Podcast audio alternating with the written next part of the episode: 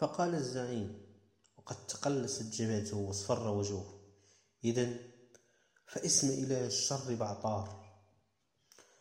طبعا اسم بعطار رجل الله غير من وحي الخيال ما عرفش كيفاش طلع هذا الاسم ولكن اقترح بأن الاسم ديال إله الشر هو بعطار حنا توقفنا في البودكاست السابق الحلقة السابقة. عند تعريف إله الشر اللي سماه لاويس بعطار غنكمل قصتنا في هذا البودكاست الحالي.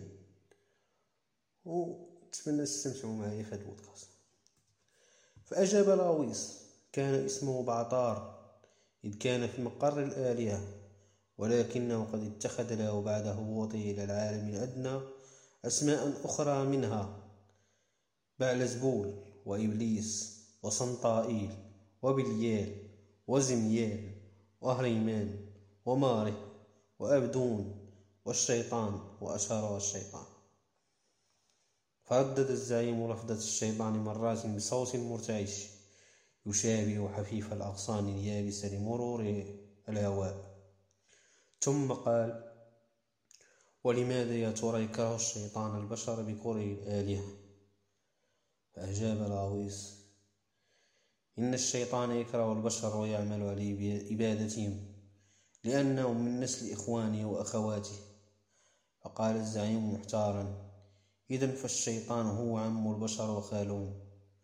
فأجاب لاويس وقال بلهجة لا تخلو من التشويش والالتباس نعم يا سيدي ولكنه عدوهم الأكبر ومناظرهم الحقود يملأ أيامهم بالتعاسة ولياليهم بالأحلام المخيفة فهو القوة التي تحول, العاصفة نحو أكواخهم وتحرق بالقيد مزارهم وتقرض بالأوبئة مواشيم وتلامس بالأرض بالأمراض أجسادهم وهو إله قوي شرير خبيث يضحك لشقائنا ويكتئب لأفراحنا. فعلينا أن نتفحص أطباعه لنتقي شره وندرس أخلاقه. نبتعد عن سبيل احتياله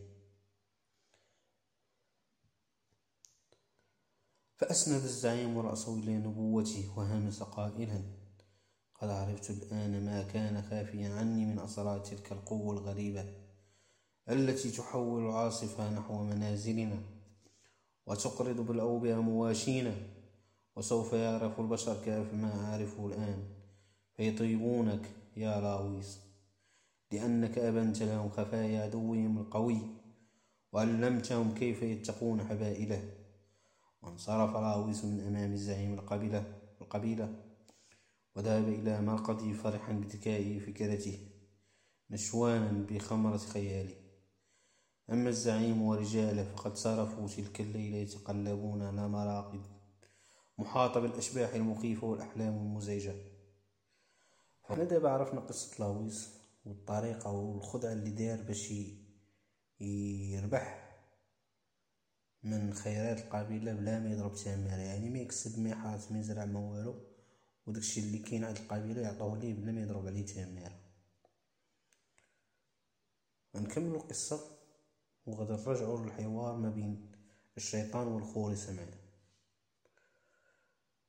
ووقف الشيطان الجريح دقيقة عن الكلام والخوري سمعان يحدق فيه وفي عينيه جمود وحيرة والاستغراب وعلى شفتيه ابتسامة الموت. ثم استأنف الشيطان الكلام قائلا كذا ظهرت الكهانة في الأرض. يعني عاود لي قصة لاويس وعاود شرح لي كيفاش بانت الكهانة في الأرض في ذاك العصر. وهكذا كان وجودي سببا لظهورها. وقد كان لاويس أول من اتخذ أداة صناعة. وقد راجت هذه الصناعة بعد موت لاويس بواسطة أبنائه وأحفاده. فنمت وتدرجت.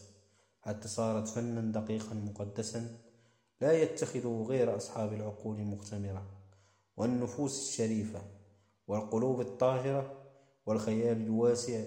ففي بابل كان الناس يسجدون سبع مرات أمام الكاهن الذي يحاربني بتعازيمي وفي نينوى كانوا ينظرون إلى الرجل الذي يدعي معرفة أسراري وخفاياي كحلقة ذهبية بين الآلهة والبشر. وفي التيب كانوا يلقبون من يصارعون بين الشمس والقمر. وفي بابلس وأفسس وأنطاكية كانوا يضحون بأبنائهم وبناتهم إرضاء لخصمي. وفي أورشليم وروما كانوا يضعون, يضعون أرواحهم في قبضة من يتفنن في كره وإبعاد. وفي كل مدينة ظهرت أمام وجه الشمس كان اسم محور للدوائر الدين والعلم والفن والفلسفة. فالهياكل لم تقم إلا في ظلالي والمعاهد والمدارس لم تظهر بغير مظاهري والقصور والبروج لم ترتفع إلا برفعة منزلتي. فأنا العزم الذي يولد العزم في البشر وأنا الفكرة التي تستنبت الحيلة في الأفكار. واحد الحاجة واحد النقطة نوقف عليها لا لاحظتو حتى في الخيال ديال جبران خلي جبران مكاينش شي خصلة دارها في الشيطان بينها في الشيطان في شخصية الشيطان بعيدة على الخصال اللي ذكرت في جميع القصص ألا وهي التكبر. واحد الخصلة ماشي خصلة حميدة خصلة بذيئة جدا مكروهة. خصلة التكبر. الشخصية اللي كتكون متكبرة شخصية الصراحة ما ما ما تفرح لها حتى واحد. التكبر والهوس بالعظمة لا حول ولا قوة إلا بالله. يعني حتى في الخيال ديال أي كاتب الشيطان غينزل بنسخة واحدة وهي نسخة التكبر. كمل القصة. وأنا اليد التي تحركت أيادي الناس. أنا الشيطان الأزلي الأبدي. أنا الشيطان الذي يحارب الناس ليضل, ليضل عائشين. فإذ كفوا عن منازلتهم يوقف الخمول أفكارهم ويميت الكسل أرواحهم وتفني الراحة أجسادهم. أنا الشيطان الأزلي الأبدي. أنا عاصفة هوجاء خرساء. أهب في أدمغة الرجال وصدور النساء. وأجرف أماليهم إلى الأديرة والصوامع. يمجدوني بخوف منهم بخوفهم مني. أو إلى المنازل البغي والخلاعة ليفرحون باستسلامهم إلى مشيئتي. فالراهب الذي يصلي في سكينة في سكينة الليل لكي أبتعد عن مضجعي هو كالمومس التي تناديني لكي أقترب من ضجعها. أنا الشيطان الأزلي الأبدي.